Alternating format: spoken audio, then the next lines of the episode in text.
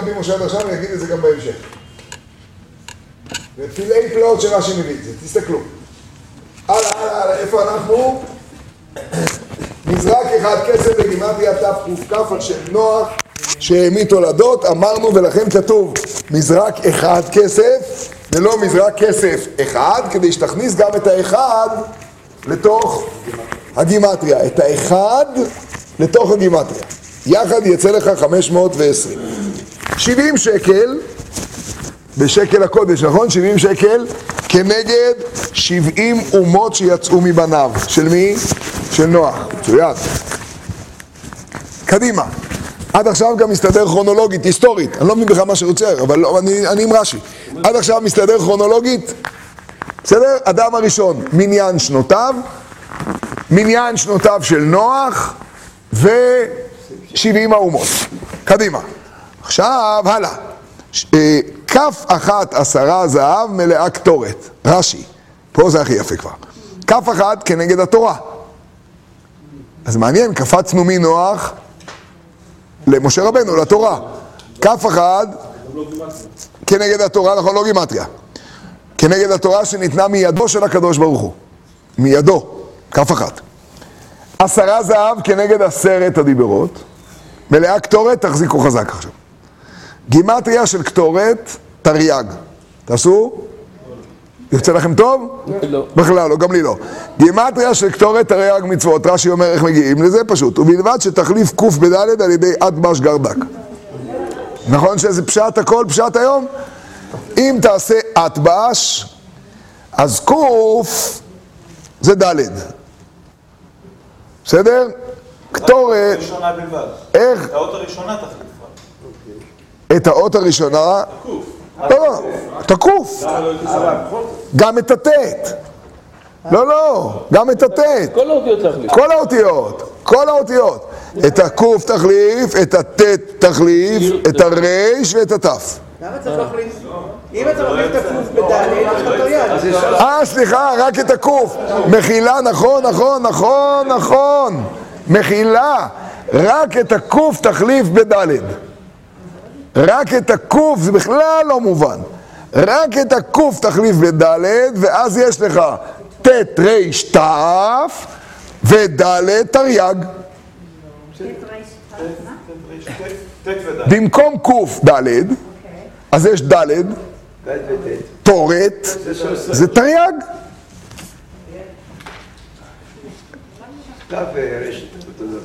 הכל אותו דבר. בקי, מה הבעיה? במתמטיקה לא הסתדרת? ד' זה ארבע? רגע, רגע, ד' זה ארבע? ט', ר' ות'. זה אחד פחות מת' ר' י'? רגע, זה אחד פחות מת' ר' י'? ת' ר' ט' זה אחד פחות מת' ר' י'? זה לא מסובך ממש. נכון? עוד אחד בד'. זהו. זוכרים אחד למעלה? מה? זוכרים אחד למעלה? כן, ממש לא קשה. הלאה, קדימה. אני את האחד למעלה לא הבנתי אף פעם, אבל זה אני יודע. הלאה.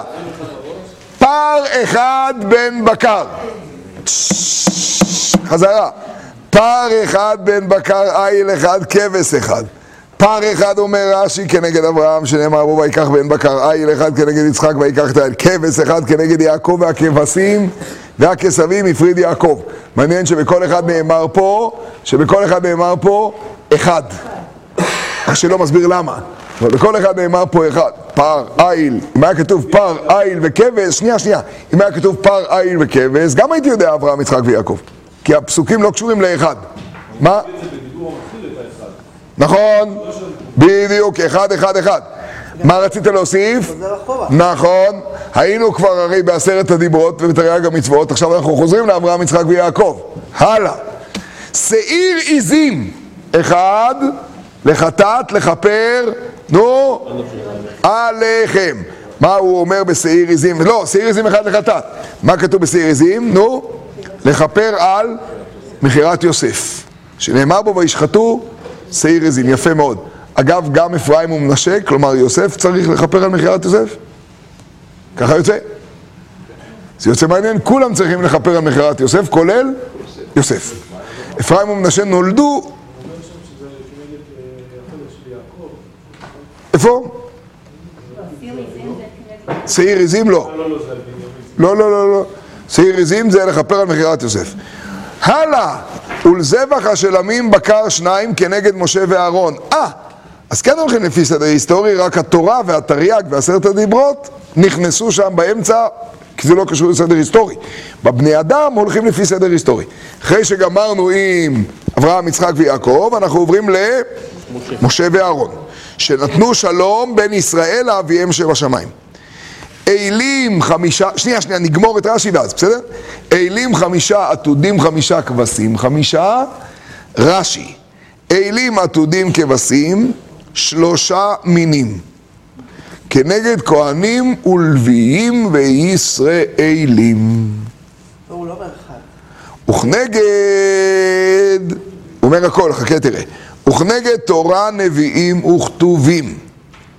חמישה, חמישה, חמישה, למה חזר? אלים חמישה, כבשים חמישה, עתודים חמישה. שלוש חמישיות כנגד חמישה חומשים, וחמש הדיברות הכתובין על לוח אחד, וחמש הכתובין על השני. עד כאן מיסודו של רבי משה הדרשן. אז יש לנו כאן דרשה שתחילתה בעצם זה שנתנאל בן צוער הוא המציע את הכל. ביסודו של רבי משה הדרשן מצאתי, אמר רבי פנחס בן יאיר, כלומר זה כבר ציטוט מתנא, מרבי פנחס בן יאיר, חתנו של רבי שמעון בר יוחאי. נתנאל בן צוער היא שיאן עצה זו של העגלות והקורבנות. אחר כך בא פירוט הקורבנות, ובפירוט הקורבנות הוא מסיים ואומר הכל הכל הכל היה מיסודו של רבי משה הדרשן. כלל גדול שכולנו יודעים, רש"י בא ליישב פשוטו של מקרא, וגם כשרש"י מביא מדרש והוא מצהיר שזה מיסודו של רבי משה הדרשן, זה כי כנראה זה חיוני להרמת הפשט, להבנת הפשט. מה רצית לשאול עוד, עמית? עצרתי אותך? באברהם, יצחק ויעקב, הדיבור מתחיל זה אחד. ופה זה לא דיבור מתחיל חמישה. נכון, כי הוא פירט את זה ואת זה לבד. אלים, כבשים, עתודים, ואחרי זה חמישה, חמישה, חמישה. לכן הוא לא פירט את כולם ביחד. למה זה באברהם? אה, בגלל שהוא עשה את הכל ביחד? כן, כן. בואו נגיע לעיקר. שלום עליכם, אנחנו לומדים היום את פרק ז', את החזרות האלה של הנשיאים, אבל את המהות. ה- הס- נכון שזה סיפור מדהים, הרבי משה הדרשן הזה? אתם מסכימים איתי שזה גימטריה תמוהה מאוד, מוזרה? מה? עכשיו אני מבין מאיפה שמשון אוסטרופוי לקח על ה... לקח את התורה שלו על מכות מצרים. אה, כן, כן, כן, כן. הוא. אה, טוב, טוב. אבל רש"י, אבל רש"י בא ליישב פשוטו של מקרא. בואו נתחיל מההתחלה. אה, מה שהרב הזכיר, שגם יוסף, לכאורה היה צריך לספר על חטא אה, מלחמת האחים. גם בנימין, מה בנימין אשם? אותה שאלה. אותה שאלה. מצוין. אני חושב שיש פה דבר שהוא פלא פלאות. איך אמרנו? עגלות צו זה משאיות, זה עגלות בסופרמרקט. מה מביא את הנשיאים לראות שזאת הנקודה הגדולה שצריך לעשות? ודייקו יפה, שלא כתוב שנתנאל הציע את עצם ההצעה לעגלות, אלא הוא מציע את הקורבנות, אבל מובן לנו שהעגלות, בזכות העגלות התנדב ליבם להביא את הקורבנות, אולי הוא זה שמציע מה להביא בקורבנות, אולי הוא זה שמציע בדיוק איך ומה. עגלות הצו, בכלל עגלות במשכן באים לתאר דבר מאוד מעניין, שהוא הנקודה הבסיסית של המשכן במדבר. את המשכן צריך לשאת ממקום למקום. כולנו יודעים את זה, כל הספר מתארים איך הולכים אותו ממקום למקום. אם יש הבדל מהותי בין המקדש לבין המשכן, זה זה שהמשכן הוא נישא, והמקדש הוא נייח, הוא קבוע. אוי ואבוי, אם אתה מביא, מביא חוץ למקומו, זה כרת. כל מושג המקום לא קיים במשכן ובמדבר. בכל מקום שהמשכן חונה, זה המקום. נכון? כן, אבל זה יותר. לא, יכול להיות שדוד חשב בעצם שמה שהיה במדבר. לא. לא? לא, לא, כי זה רק במדבר. אבל נעזוב את המסע בכתף, אני לא נכנס לזה בכלל, בכלל, בכלל. בואו נחזור אלינו. זאת אומרת שבעצם עניינו של המשכן במדבר צריך הבנה גדולה, ואני רוצה להחזיר אותנו לנקודה הבסיסית של זה. וזה התפקיד של הנשיאים, עוד מעט נבין, זה דבר פלא, אני אומר אותו ממש בקצר. אין עוד מצווה, חוץ ממצוות בניית בית הבחירה, יש מצווה לבנות בית מקדש, כולנו מחכים לבית מקדש בעזרת השם, היום, היום, במהרה בימינו. מה מקור המצווה שצריך לבנות בית בחירה? מה מקור המצווה? ועשו לי מקדש, שכנתי בתוכם. ועשו לי מקדש. איפה נאמר ועשו לי מקדש? במשכן, בפרשת תרומה. כבר אמרנו יותר מפעם, וזו נקודה מאוד גדולה שצריך לשים אליה לב. אני לא מכיר עוד מצווה בעולם שנאמרת על משהו שבסוף, באידיאל, זה לא זה אלא משהו אחר. אני אסביר לכם. ציצית זה ציצית. לא כתוב בשום מקום שהציצית תשתנה. במשכן היא הייתה ניידת, ואחר כך היא תהיה 100 מטר. הציצית זה ציצית. התפילין זה תפילין. ואם יורד עכשיו מוישה רבינו ורואה אותי מניח תפילין, אנחנו עם אותם תפילין. אין שום קשר בין מידות המשכן למידות המקדש. א', אין שום קשר. כל הפירוט של המשכן הוא מידות שהתאימו למשכן של המדבר. גם לא לנוב ולשילה, ובוודאי לא לבית עולמין. ב', ב', בעצם אמור המשכן הזה לשמש לתקופה קצרה ביותר. קצרה ביותר, אלמלא אנחנו חוטאים במרגלים. ואלמלא אנחנו חוטאים בעגל, לכמה זמן הוא אמור לשמש להערכתכם? כמה ימים? 11 יום. רבותיי, חמש פרשיות על תוכנית ל-11 יום, זה יוצא כמעט פרשה ליום. זה באמת נשמע לא פרופורציונלי הביסלי. והשיא של הכל, המשכן הזה ניסה, המשכן הזה הולך ממקום למקום.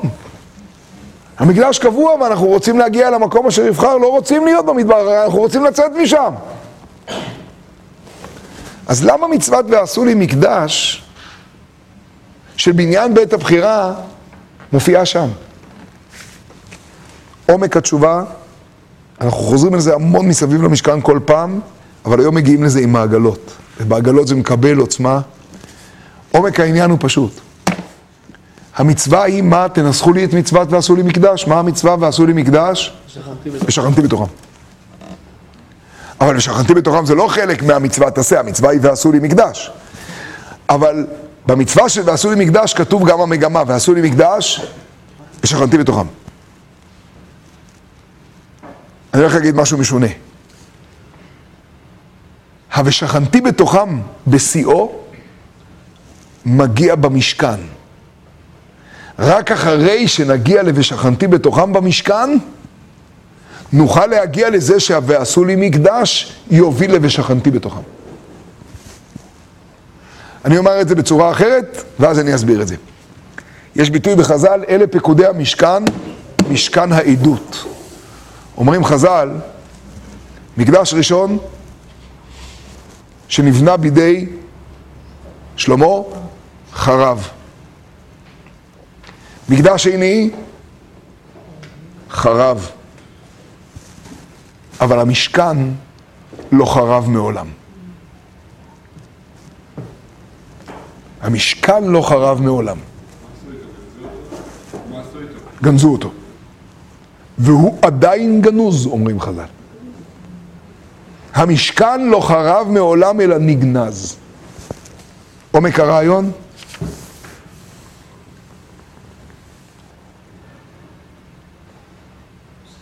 המקום אשר יבחר השם הוא קדוש מצד למעלה, הקודש ברוך הוא בחר בו. כל אחד מאיתנו עובר בחיים שלו מדבר. אתם שמתם לב, בערב חג השבועות, אני הייתי בשבת, בשבת שעברה ובשבועות לא היינו פה, השבוע ביום ראשון. אז אני אגיד לכם משפט שאמרתי כשנכנסתי לקבלת שבת במדבר. זו הייתה שבת כזו שאתה מרגיש את שבועות באוויר אוטוטו. ושמתי פתאום לב לדבר מדהים. וידבר השם אל משה, נו, במדבר סיני, באוהל מועד, באחד לחודש השני וכולי. נכון שעיקר הדיבור הוא היה באוהל מועד? ברור שאוהל מועד הוא במדבר סיני, נכון? אנחנו יודעים את זה. הרי במדבר סיני בנו את המשכן. מאז מתן תורה הגענו כבר למדבר סיני. באלף בסיוון הגענו למדבר סיני. והשם מדבר באחד לחודש השני, אנחנו עוד לא יצאנו. לא, לא, לא, לא, שם דיברתי על ההבדל בין התאריך למקום. אני מדבר על משהו אחר לגמרי עכשיו, חכה. האם המילים במדבר סיני בכלל חשובות? העיקר זה באוהל מועד. אני אומר לך, תשמע, אתה יודע, בשבוע שעבר חנכו את שגרירות ארצות הברית באסיה. אה, אה, בירושלים, באסיה. מה זה מעניין אותי עכשיו באסיה? בגלובוס. מה אכפת לי עכשיו מדבר סיני? הוא לא מוסיף לי, הוא לא מעלה לי ולא מוריד לי. הרי איפה דיבר השם אל משה? מה הנקודה שהשם דיבר אל משה? איפה? נו, באוהל מועד. ויקרא אל משה, וידבר השם אליו, נו, מאוהל מועד. כתוב שם, וידבר השם אליו מאוהל מועד אשר במדבר סיני. מה זה חשוב? זה לא רלוונטי. ופתאום שמתי לב, זה ברור מאליו, זה לא מעניין בכלל. ופתאום שמתי לב לדבר מאוד מעניין. זה לגבי משכן. איך התחלנו את קריאת התורה בשבועות? במילים הבאות, בחודש השלישי. לצאת בני ישראל מארץ מצרים באו מדבר סיני וייסעו מרפידים ויחנו במדבר ויחנו במדבר ויחן שם ישראל נגד הר מרגע זה ואילך המילה מדבר לא מופיעה יותר ומשה עלה אל ההר ויקרא השם אליו מן ההר, ההר, ההר, ההר, גבלת ההר, כל ההר. חבר'ה, תשאלו ילד איפה קיבלנו את התורה. בהר סיני. מה מעניין אותי פה המדבר בכלל? מה זה מעניין אותי שבאו מדבר סיני? עכשיו נניח שבפעם הראשונה אתה רוצה להגיד, מרפידים הגיעו לתחנה הבאה שנקראת מדבר סיני. אוקיי, אז בשביל מה הפעם השנייה ויחנו במדבר? ויחן שם ישראל נגד ההר. אתם יודעים מה זה ההר בה'? כל ילד בעם ישראל ידע שצריך להגיע להר. כי הקדוש ברוך הוא אמר למשה בסנאנו, בהוציאך את העם ממצרימה, תעבדון את האלוקים על ההר. כל ילדה וילד, כל תינוקת ותינוק בישראל ידעו, אוטוטו נגיע להר. יש גם הר במדבר. אבל מה מעניין אותי עכשיו במדבר? מה זה חשוב? זה כמו להודיע לי, עם הנחיתה הגענו לארץ ישראל, להודיע לי, נחתנו במזרח התיכון. במקדש בפסוק פעמיים, במקדש בפסוק פעמיים, באו מדבר סיני ויחנו... במדבר, זה מה שאני אומר. זה כאילו, לא, כן. עוד לפני כתוב מדבר, ואז מדבר מדבר שלוש פעמים, ואז ויחן שם ישראל נגדם. מה הם רוצים? איך? כן. זאת אומרת, המדבר זה מקום שמדבירים בו כצאן. נו, שהוא אה, מתפתח. נו. משכן, תורה, הרעיון טוב, צריך לפתח את זה. סליחה? האור החיים מדבר על משהו אחר, שאל את זה גם עמית, האור החיים מדבר על משהו אחר לגמרי, האור החיים שואל למה כתוב במקום מדבר סיני אוהל מועד ובתאריכים באחד לחודש בשנה. על זה האור החיים מדבר, לא על מה ששאלנו עכשיו. האור החיים לא שואל את השאלה הזאת, מה מעניין אותי בכלל המדבר? ואני רק מוסיף, רק מעניין אותי, על שם זה כל הספר. כל הספר הזה זה מדבר. אני הולך מהמדבירים, אבל הרבה יותר פשוט, באותיות פשוטות מאוד. אתם יודעים מה זה מדבר? קדושתה של התורה, אני הולך להגיד משהו משונה. כמו קדושתו של המשכן, שהוא לא מוגבל במקום. רק אחרי שמתקיים ושכנתי בתוכם למעלה מהמקום ולמעלה מהזמן בכל מציאות, רק אז יכול להיות שה"ושכנתי בתוכם" יהיה גם כשתגיע למקום.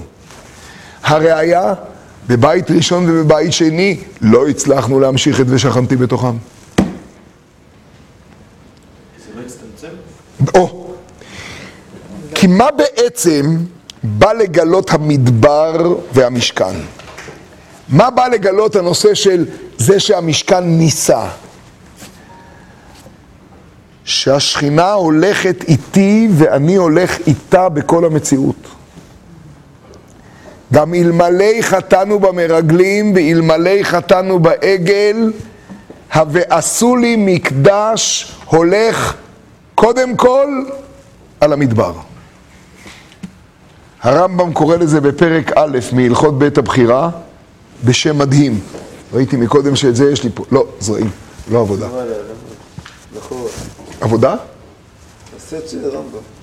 אה, הרמב"ם קורא לזה פילה פלואים. הרמב"ם קורא לזה בהלכות בית הבחירה במשפט מדהים. יודעים איך הוא קורא לזה? תשמעו. הלכות בית הבחירה, פרק א', כתוב כך, מעניין מאוד מאוד מאוד הנקודה הזו ברמב"ם.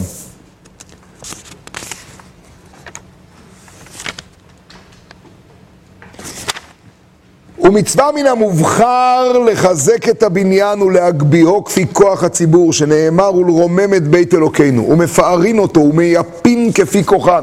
זה בתיאור בניין המקדש בירושלים, שיבנה במהרה בימינו. לטוח אותו בזהב ולהגדיל במעשיו, הרי זה מצווה. כל מי שיכול, מצווה. ואז הוא ממשיך, והכל חייבים לבנות ולסעד בעצמם ובממונם. עם הידיים פטיש ובממונם. אנשים ונשים, תשמעו את המילים, כמקדש המדבר. ביטוי של הרמב"ם. שמעתם עברית של הרמב"ם? קודש קודשים. כמקדש המדבר. ומה הוא לומד מזה? פה הוא מזכיר פעם יחידה את הביטוי הזה. שהכל חייבים לבנות ולסעד בעצמם. אתם יודעים מה לא היה בבית ראשון? הכל חייבים לבנות ולסעד בעצמם, בממונם, אנשים ונשים. היו 70 אלף נושאי סבל ששלמה לקח. ויחסים דיפלומטיים מדהימים עם מלכת שבא, ומצרים, וסבלים, ואוניות. אבל, איך אומרים הילדים? עופו החשק. עופו ה... הכל חייבים לסעד, אנשים ונשים, בעצמם ובממונם. מה זה בעצמם? תרביץ עם הפטיש, אתה תביא מברג. עד שיצא קול ויכריז, איש ואישה אל יביאו עוד לנדבת המשכן, מרבים העם להביא. אם המשכן בא לתקן את העגל, אז זה התיקון. את העגל לא קיבלנו בהוראות ממס הכנסה. לא הודיעו לנו על תרומה של 70 אלף נושאי סבל. בא לנו. אז איך יהיה ושכנתי בתוכם? ושכנתי בתוכם יהיה כשהעונג שלך יהיה זה. איפה זה צריך לפגוש אותך? כשאתה תצליח לעשות מקדש המדבר. אתם יודעים מה זה מקדש המדבר? לא יודע למה, לי בתור ילד זה מצייר כמו ספינת המדבר על הגמל. מקדש המדבר זה גמל שהולך וכל הזמן מסתדר, והוא נראה כמו חלק מהמדבר, אתה לא רואה אותו בכלל. ויש לו מים לתמיד. הוא מקדש המדבר, הוא מקדש את המציאות המדברית. לכמה ימים? 11 יום, חמש פרשיות. ל-11 יום. עם זה תיכנסו לארץ. בעיה. ישיבה מהגדולה. עוד יותר נכון, אם יש שבעת מאמנים אז ארבעה. אני צריך אתכם עוברים את חוויית מקדש המדבר. מצוות ועשו לי מקדש שונה מתרי"ג המצוות האחרות, כי מגמתה ושכנתי בתוכם. ממילא יהיה משמעות לכרובים ולבית של שישים אמה. אבל הבית של שישים אמה, שהוא במקום אשר יבחר השם, לא יהיה ושכנתי בתוכם בלי שאנחנו נעבור את תהליך המדבר. זה דבר פלא פלאות. הנשיאים, כשמם כן הם. עניינם זה להיות נשיאים. אתם יודעים מה ההבדל בין צדיק אמת לצדיק מזויף? במשפט אחד. צדיק מזויף זה צדיק שאתה יוצא ממנו ואתה מרגיש, וואו, אני לא שווה כלום, בלעדיו אני לא יכול. צדיק אמת זה צדיק שאתה יוצא ממנו ואתה אומר, וואו, אני יכול. זה ההבדל בין צדיק אמת לצדיק מזויף. צדיק מזויף, כשאתה נכנס אליו, דואג לבחירות הבאות. צדיק אמת, יש לו רק אין עוד מלבדו מעליו. וכשהוא רואה אותך, הוא רואה אלוקות. ומה שהוא נותן לך זה את הכוח לראות אלוקות. בך. הוא לא מחדש לך כלום, הוא מחדש אותך. הוא עוזר לך לעשות renew, להאמין. תפקידם של הנשיאים הוא אחד, לשאת את המשכן, להרים. רש"י פה לא אומר את מה שרש"י אמר שם, אתם זוכרים? רש"י כאן לא אומר, בפרשת ויקל הוא אמר שהם נתעצלו במלאכת המשכן. כאן רש"י אומר, בלי המילה נתעצלו, הוא אומר את זה אפילו חיובי. הנשיאים לא הביאו במשכן, הם אמרו, מה שיהיה חסר, אנחנו נשלים. אתם יודעים למה? כי התפקיד של הנשיאים הוא לא להביא, התפקיד של הנשיאים הוא לדאוג שכולם יביאו. והם עשו עבודה נפלאה, הם גרמו שכולם יביאו. בסוף כבר לא היה מה להביא. אז אתם יודעים את מה הם הביאו? נו, והנשיאים הביאו את אבני השוהם ואבני המילואים לאפוד. למה כל כך חשוב לפרט בדיוק את מה ולמה? בכל התרומות לא כתוב כך. את הכסף, את הזהב, את הנחושת. אחרי זה נראה למה. הם הביאו את האבנים שנועדו לשמות בני ישראל. הם הנשיאים שצריכים להרים את זה. לאפוד, פה, על הכתפות האפוד, אתם זוכרים שדיברנו על כתפות האפוד עם האבנים? ולחושן. זה עניינם. זה התפקיד של הנשיאים. ובכל זאת, נחסר מהם א', שם, לא פה. ושם הסביר רש"י למה נחסר מהם א', כדי להגיד לך, נו, עם כל הכבוד, עדיין התעצלו במלאכת המשכן. כאן בא נתנאל בן צוער ואומר לנשיאים, ובעצם הנשיאים כולם לעצמם, נתנאל רק מחזק את זה, ואומר ואומרים, אנחנו צריכים לעשות דבר אחד מיוזמתנו. מיד עם חנוכת המזבח, תפקידנו לדאוג איך המשכן מגיע לכל חור. איך כשהוא מפורק, אנחנו מסדרים לו עגלות. ובזה באים, נושאים אותו נשיאים, ובזה תפקידנו הוא לפרק את כל המערכות. אנחנו מפרקים מערכות, לא דגלים, לא מסעות, לא שבטים לפי סדר, לא מלכות, שניים, שניים. שניים, שניים זה פירוק כל המערכות. כי אין שניים, שניים. או שאתה הולך לפי סדר, או שאתה הולך לפי שלושה, שלושה בדגלים, או שאתה הולך לפי לאה רחל, מה אתה רוצה? שניים, שניים חותך הכל. שניים, שניים לא מאפשר שלא יהיה חיבורים. והם מביאים שניים, שניים עגלת צו. 12 בקר, שניים, שניים, כל אחד את עגלת הצו שלו. מה יישאו בהם? את משכן עצמו, לא את הארון, לא את המזבחות. זה לא התפקיד של הנשיאים, זה התפקיד של הכוהנים. הכוהנים נושאים את זה ואנחנו צריכים לשאת עיניים אל הכוהנים ולראות איך נושאים את המסע בכתף. אבל תפקידם של הנשיאים הוא להביא את העגלות, איך קראנו להם, של הסופרמרקט? כדי שאנחנו נדע שכל הזמן הדברים נישאים. ומה זה עגלת צו אמר רש"י? עגלה מחופה. לפעמים אתה לא רואה את זה, אתה לא רואה את המשכן, אתה גם רואה אותו מפורק, אבל הוא הולך איתך. גם כשהוא פרק הוא נקרא משכן. הוא נקרא משכן כל הזמן, זה ההגדרה שלו. הוא משכן. הוא משכן. והם מביאים את בני מררי ואת בני גרשון להרים את המשכן, להרים את המסע. זה הפרשה הזאת. לפני הקורבנות, עוד לא הגענו לקורבנות שהם מביאים. וכיוון שהביאו את העגלות, אומר רש"י, נשאם ליבם להתנדב קורבנות הללו. הנשיאים ראו שזה עובד כאשר הם התנשאו מזה. זה דבר מדהים. מה זה נשאם ליבם? נשאו ליבו של משה. נשאם ליבם, הם עצמם חשו פתאום התרוממות. ואז הם באו להתנדב את הקורבנות. וקורבנות הנשיאים באים לבטא כל נשיא כשהוא נמצא בהתרוממות שלו. ממה? מהלמטה למעלה, מעגלות צו. ב-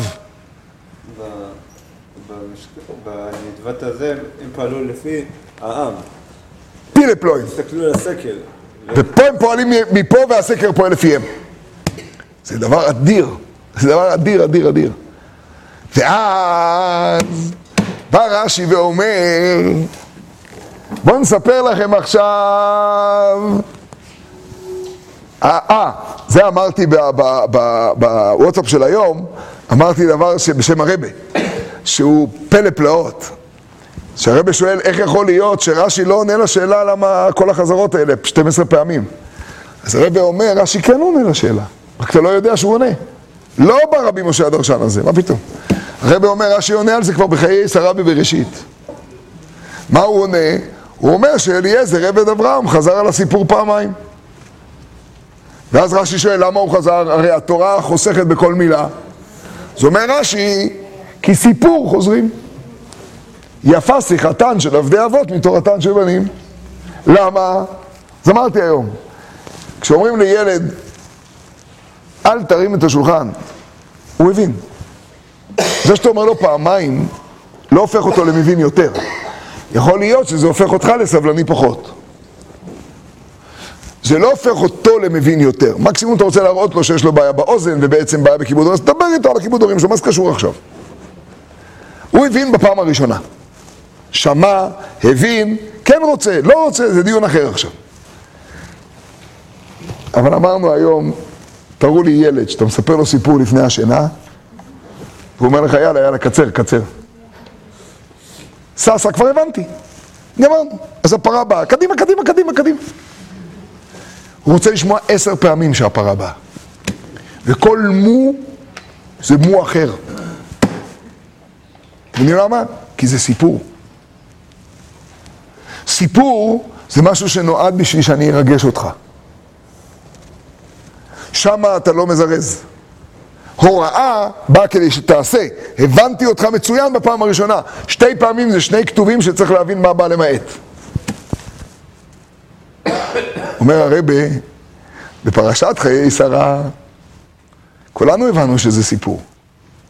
כי זה רבקה, גמלים, באר, יצחק.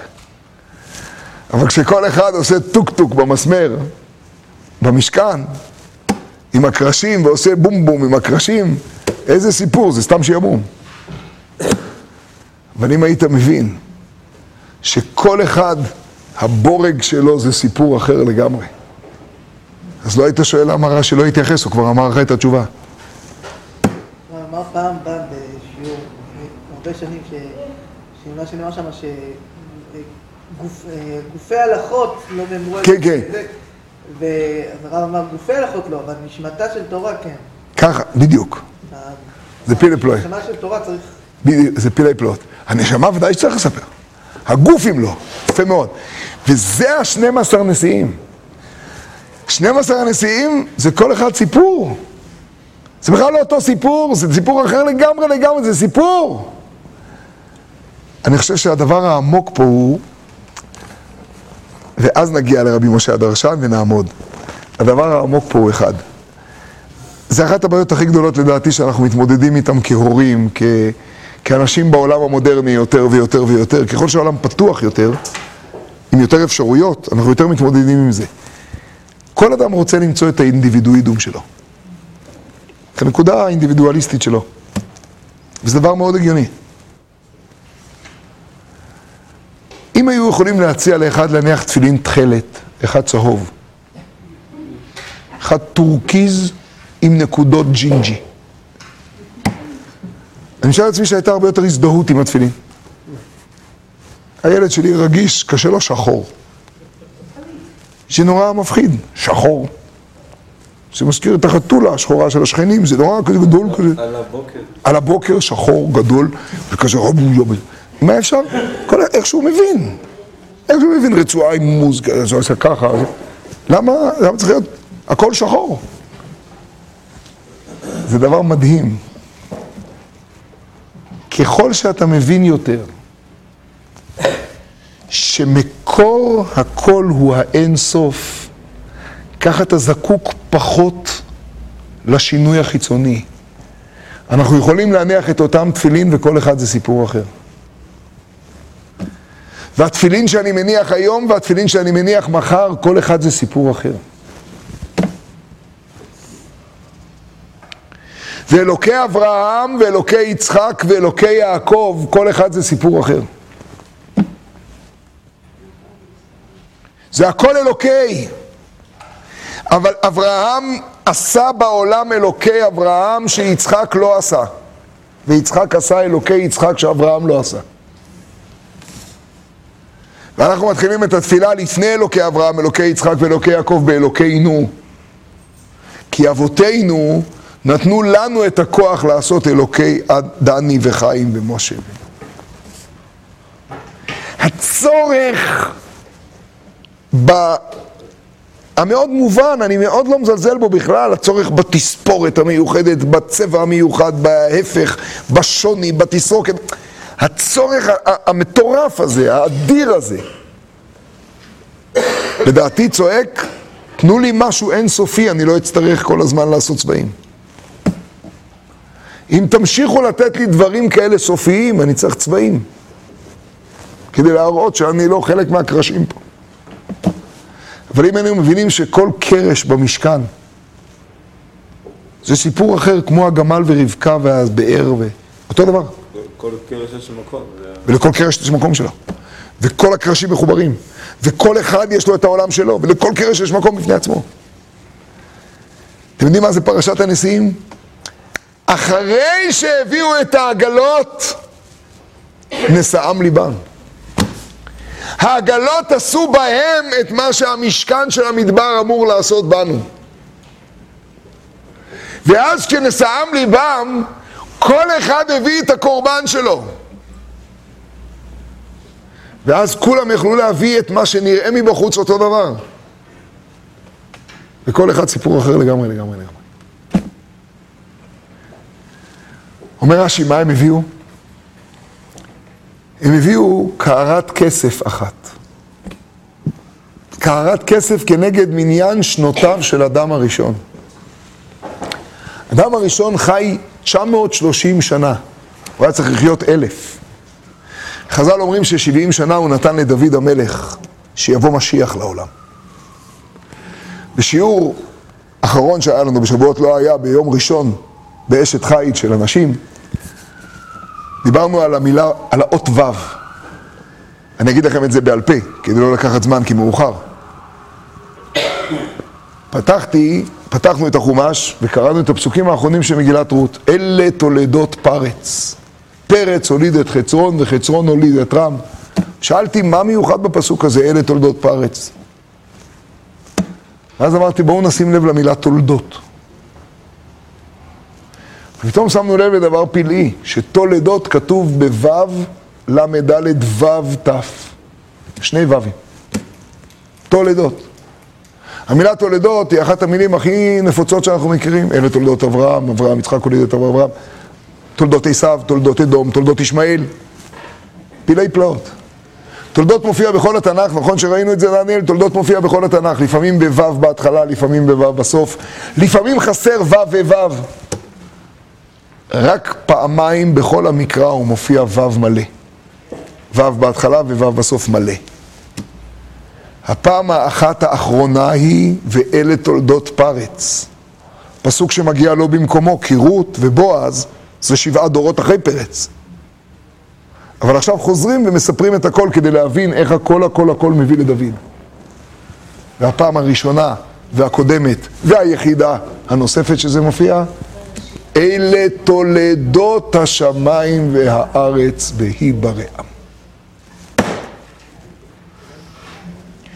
כל מגמת הבריאה זה הוו הזאת שממשיכה מלמעלה למטה ומלמטה למעלה. וו העליונה ווו התחתונה. זה כל מגמת הבריאה. נתאווה הקדוש ברוך הוא לעשות לו יתברך דירה בתחתוניים. בתחתוניים זאת אומרת באותם המקומות שבהם לא רואים אותו והוא לא מתגלה בניגלה. לכן התולדות עם ו' עליונה וו' תחתונה, הנוסף היחיד שמופיע בתנ"ך, זה ואלה תולדות פרץ.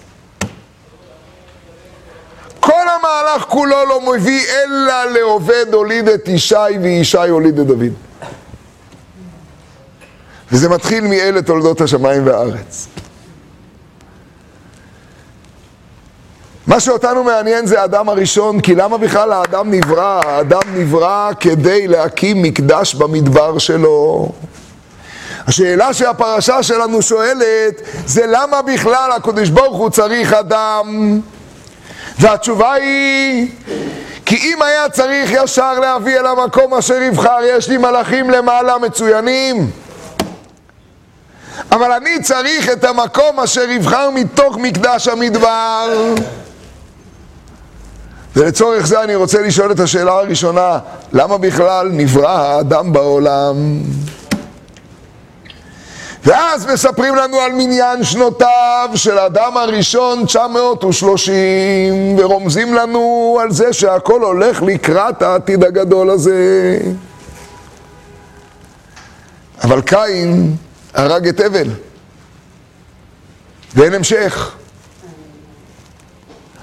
אז בן מאה ושלושים היה כשהוליד את שת בדמותו כצלמו שלושים ומאה משקלה נזרק אחד כסף בן חמש מאות ועשרים, אבל בן חמש מאות היה נוח כשהוא התחיל להעמיד תולדות. זה שנוח היה בן 500 כשהוא התחיל להעמיד תולדות, זה סיפור מדהים, כי בימים של נוח, בדורות שלפניו, היו הרבה יותר צעירים בתולדות, כולם. כולם, אף אחד לא חיכה לגיל 500. אבל רבה רעת האדם בארץ. והמציאות היא כל כך קשה, ונוח לא רוצה לעסוק בכלל בפריה ורבייה. בן 500 שנה הוא מוליד. בשנת 600 מתחיל המבול. אז למה 520 יזרק אחד כסף? כדי להגיד לנו ש-20 שנה לפני כן מקדים הקודש ברוך הוא תרופה למכה ולא ידון רוחי באדם בשגם ובשר והיו ימיו נו 120 שנה כשקבע הקודש ברוך הוא לא ידון רוחי באדם אין שום סיכוי לאדם הוא כבר קבע את הניצן, את הניצוץ, את הסנונית נזרק אחד כסף. ואז באים מיד ואומרים לנו מזרק אחד כסף, איך ממשיך רש"י? בואו נחזור לרש"י, הוא פלא, הוא אדיר. מזרק אחד כסף, שבעים שקל בשקל הקודש. עוברים הימים של נוח ומסתיימת פרשת נוח בדור הפלגה בשבעים אומות. שבעים אומות יוצאים מנוח. ולנו יש אחריות על כל שבעים האומות, לשם כולם אנחנו הולכים לבנות את המקדש. ועשו לי מקדש שיהיה בית תפילה לכל העמים, לכל שבעים האומות, ועל כל שבעים האומות נקריב פרים בסוכות. אנחנו לא הולכים לפספס אומה אחת. 70 שקלים שמיוצגים על ידי שקל הקודש. איך? מה הכלים שאיתם עושים את זה? איך אפשר בתוך מציאות כזאת מדברית להביא עולם של טוב? כף אחת. התורה ניתנה מידו של הקודש ברוך הוא, עכשיו לא גימטריות. זה היד האינסופית מידו של הקודש ברוך הוא. כף אחת עשרה זהב. היא ניתנה ועשרת הדיברות ניתנו בה וכל התורה נמצאת בעשרת הדיברות בין אדם למקום ובין אדם לחברו והכל נמצא שם. כף אחת עשרה זהב מלאה כתורת. כאן מגיעים לדבר פלאי. מה זה בכלל? אטבש? אטבש זה מה שקוראים בישראל הפוך על הפוך. בואו נראה איך התף היא בעצם א', ואיך האלף, בואו נראה איך בעצם כמו הלוויתן שזנבו בתוך פיו, בואו נראה איך סוף מעשה במחשבה תחילה, בואו נראה את האטבש. מה תפקידה של הקטורת בעולם? מה תפקידה של הקטורת? ריח ניחוח, לכפר. הקטורת שעולה למעלה, יש מזבח שלם שנקרא מזבח הקטורת. שם יכפר אחת בשנה, שם מביאים קטורת בבוקר וקטורת בין הארבעים. הקטורת עולה ותמרתה למעלה, ואם היא עולה סימן שהכל התרצה. הקטורת. והקטורת הזאת באה לידי ביטוי, ב... מה עושה הקטורת? מביאה את רצונו של הקודש ברוך הוא. מפייסת אותו. אתם יודעים מהו רצונו של הקדוש ברוך הוא? רצונו מתבטא באיבריו, בתרי"ג מצוות. והתרי"ג האלה הם בעצם אטבש, הם איך בהפוך, ממש בהפוך. כלומר, רצונו הכי גבוה בא לידי ביטוי פה בדבר הכי נמוך. אתה רוצה להבין את רצונו של הקדוש ברוך הוא? הלמעלה, למעלה, למעלה, למעלה? בא לידי ביטוי בלמטה, למטה, למטה, למטה, למטה. רצונו הוא לא ההבנה הבסיסית שהמלאכים מבינים שם וכתבי הערים מסביב. רצונו הוא, רצונו הוא שיעשה רצונו. והייעשה רצונו בא מלמטה, למטה, למטה, למטה, למטה. הבעיה תכף למשל, זה כמו הקרן של השמש, שההשפעה שלו זה... הכי למטה, אז היא פרסה. אז כי למטה, אין לה כבר לאן לרדת. אז היא כפול, אז היא הכי חמה. אז היא הכי חמה. קטורת אם תהפך אותה זה תרי"ג. ועוד צריך הרבה לדבר בדלת ובקוף, ואני לא נכנס לזה עכשיו, עוד הרבה צריך לדבר בזה שם. פר אחד, איל אחד, כבש אחד, בכוונה האחד מופיע פה בתוך. פר כנגד אברהם, מה אמרנו מקודם? עם ישראל צריך לעשות את התפקיד הזה, שקל הקודש. אבל איך הוא ימלא, אבל איך הוא ימלא את התפקיד הזה? הוא קיבל אותו מפר אחד, איל אחד, כבש אחד. אלוקי אברהם, אלוקי יצחק ואלוקי יעקב, את האחד הזה, פר אחד, איל אחד, כבש אחד, את זה הוא קיבל מאברהם, יצחק ויעקב.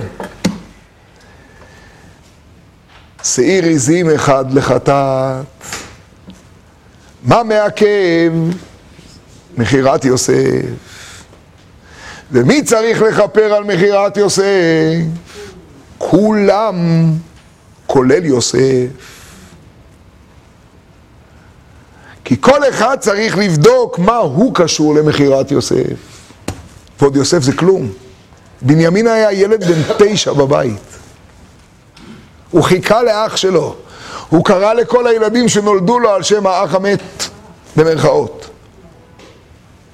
גם בנימין צריך לכפר על מכירת יוסף. כי לכל אחד יש נקודה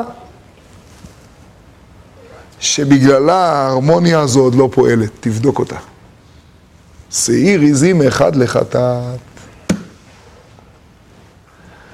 ואחרי השעיר עזים אחד לחטאת ולזבח השלמים, מה זה שלמים? עד עכשיו דיברנו על עולה ועל חטאת, פר אחד בן בקר, אי לעולה.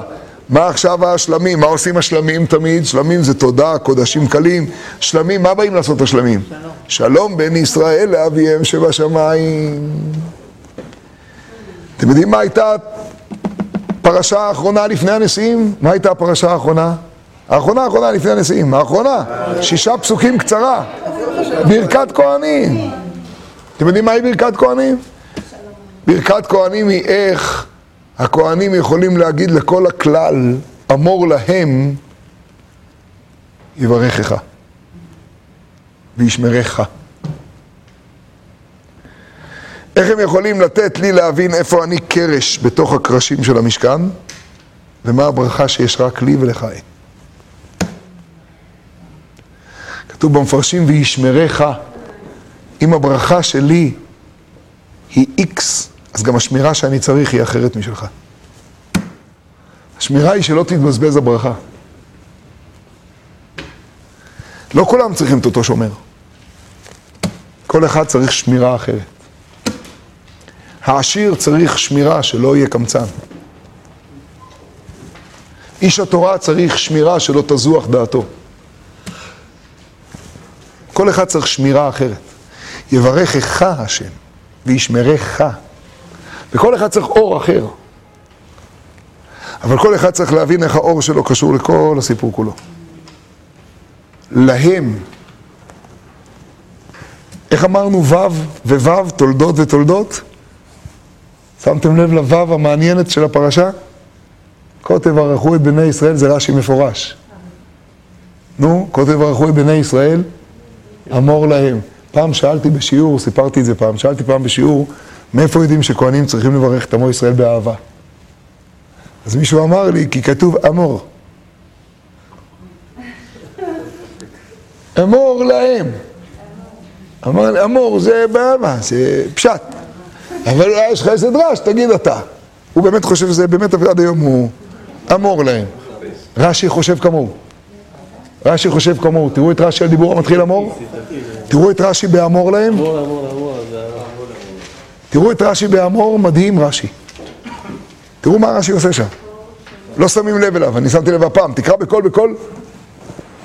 שלא תרחם בחיפזון ובבעלות, אלא בכוונה ובלב שלם. ומה הוא מסביר?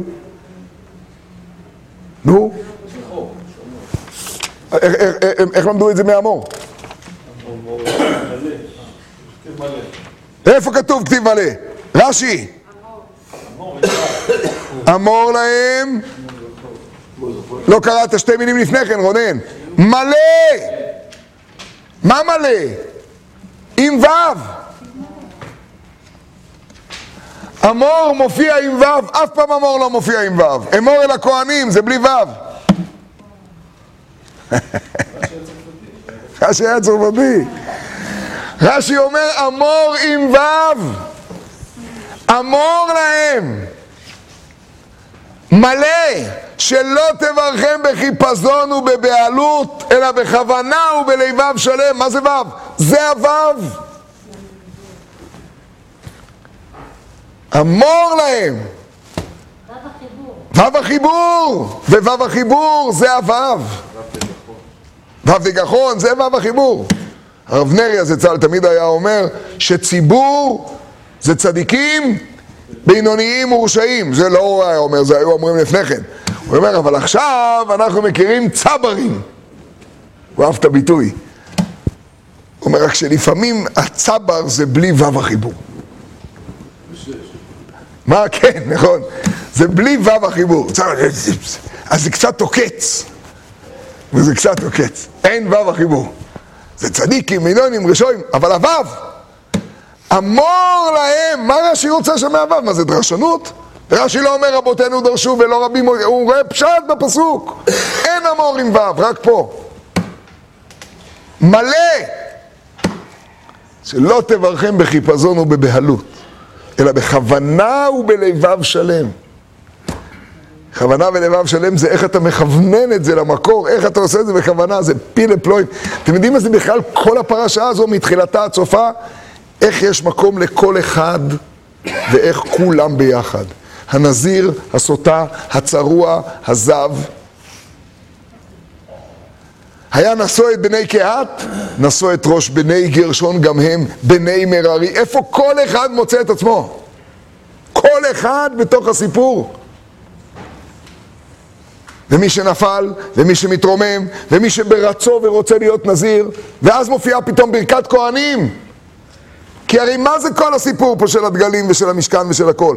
איך כולם מסובבים את משכן השם, את הכהן. איך כולם מסובבים את משכן השם, ואיך משכן השם נותן לכל אחד את המקום שלו. שלמה רדומסקר אומר, וישם לך שלום, זה שכשחיים כך, אז לך יהיה שלום עם עצמך. אתה יודע למה אתה עצבני עליי? כי לך אין שלום. תרגיע. וישם לך שלום. לך, לך, שלום, קבל אותך, אתה ענק, קבל.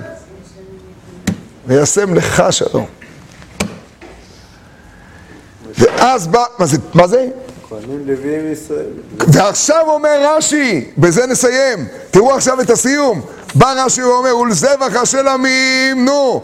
מה עושים השלמים? שלום בין ישראל, נו. לאביהם שבשמיים. ולזבח השלמים בקר שניים, משה ואהרון.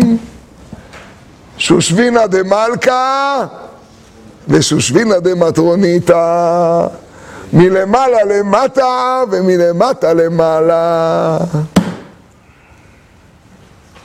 אלים עתודים כבשים, שלושה מינים למה? כהנים לוויים ישראלים, תורה נביאים כתובים. חמישה, חמישה, חמישה, למה? אלים חמישה, עתודים חמישה.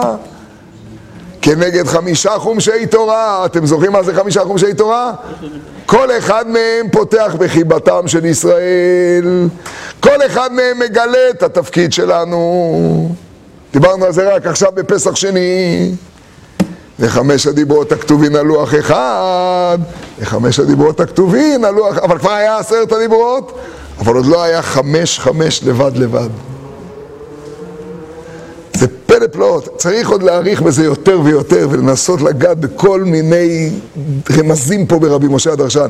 אבל רש"י, א' בחר לא לענות לשאלה למה חזרות. עניתי. ואם עוד לא הבנת שזה סיפור של כל אחד ואחד, תחזור לבראשית, תתחיל מההתחלה. כלום לא הבנת. אחרי שרש"י בחר לא לענות כי הוא אמר כבר עניתי ואני לא אחזור על זה. אמר רש"י אבל כן יש לי לספר לך דבר אחד אתה יודע מה זה מקדש המדבר? מקדש המדבר זה רבי מוישה הדרשן איך הנשיאים התנדבו את העגלות ואחר כך את הקורבנות ונשאם ליבם ואז יש טעם לזה שהקדוש ברוך הוא ברא מהאדם הראשון עם השבעים שנים החסרות עד דוד דרך כל המהלך עם ארגז הכלים עד שאתה מגיע לזה שאתה יכול להוביל את כל הסיפור הזה. זו פרשה מופלאה, רבי מוישה הדרשן. משה רבינו לא שמע מהקודש ברוך הוא על הגלות, הוא חשב שזה יבוא מלמעלה למטה, כמו שהוא לא קיבל את המראות הצובעות. הוא לא רצה לקבל, הוא רצה מלמעלה למטה, כמו שהוא אמר, אם הם רוצים לראות את מלכנו אז מלמעלה למטה, מצוין. לא בגלל הסיבה של למרות הצוות הוא לא רוצה לקבל אותם? זה שוב, זה מלמטה, זה יצר אורי, כמה, כמה יצר אורי אני מוכן להכניס? אני מוכן עד כאן, לא יותר מדי למטה. לא יותר מדי נמוך. לא, לא, עזוב. והקדוש ברוך הוא אומר לו, לא, אלו חביבין מן הכל. נשאם ליבם. אז כך מאיתם, משה לא רוצה את זה בהתחלה. זה פלא פלאות, זה דבר מדהים רבי מוישה הדרשן הזה. אז זאת הפרשה הזאת, ומשם פש, אין רש"י. זהו, עד הסוף, משם פש, ואפשר לחיות. פילי פלואים. טוב שרשום, דיברתי לי,